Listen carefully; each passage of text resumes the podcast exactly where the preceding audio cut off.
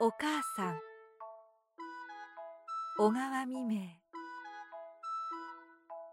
翔ちゃんは目を覚ますともう朝でした。窓が明るくなってどこかで雨戸を来る音がしました。けれどそばに寝ている兄さんも目を覚まさなければまたお母さんも大きなさらぬ様子です。今日は日曜日なんだ。いつもならみんながこうゆっくりしてはいられぬのでした。翔ちゃんはいつも日曜は朝が遅いのを知っていました。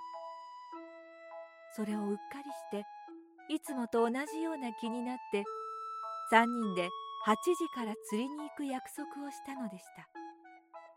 必ず7時半に迎えに来ると勇ちゃんが言ったからもう起きてご飯を食べなければなりませんでした。お母さんを起こそうかしらと考えていましたがまず兄さんに言ってみようと「兄ちゃんまだ起きない?」と声をかけました小さな声で言ったのだけれど兄さんは目を塞いでいてもいつも今頃起きる習慣がついているので半分覚めていたと見えて「庄司今日は日曜日だろ？お母さんをゆっくり寝かしておいてあげな。音を立てるとお母さんが目をお覚ましになるよ。と言いました。なるほどそうだった。いつも早く起きてくださるのだから今日はお母さんをゆっくり寝かしてあげなければならぬと庄司にも思われたのでした。あああんな約束をしなければよかった。これから勇ちゃんの家へ行って断ってこようかしらん。と翔ちゃんは気がもめてなりませんでした。僕釣りに行く約束をしたのだよ。誰とかい？と兄の敏夫さんはこちらへ向き直って聞きました。茂ちゃんと勇ちゃんと3人で8時に行くって。と翔ちゃんが言いました。今何時だろうな。と敏夫さんが言いました。もう6時過ぎだろう。だけど起こしてはお母さんに悪いじゃないか。僕勇ちゃんのところへ行って断ってくるよ。もう少し待ってみな。だって勇ちゃんは7時半に来ると言ったもの。翔ちゃんは一人起きて洋服に着替えると2階から降りてきました。するとお母さんの姿が見えません。お部屋はもうちゃんときれいに片付いていました。おやお母さんは？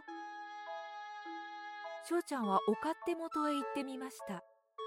ガスに火がついてお汁の鍋がかかっていました。そこにもお母さんはいらっしゃいません。お母さんはどこへ行ったろうな。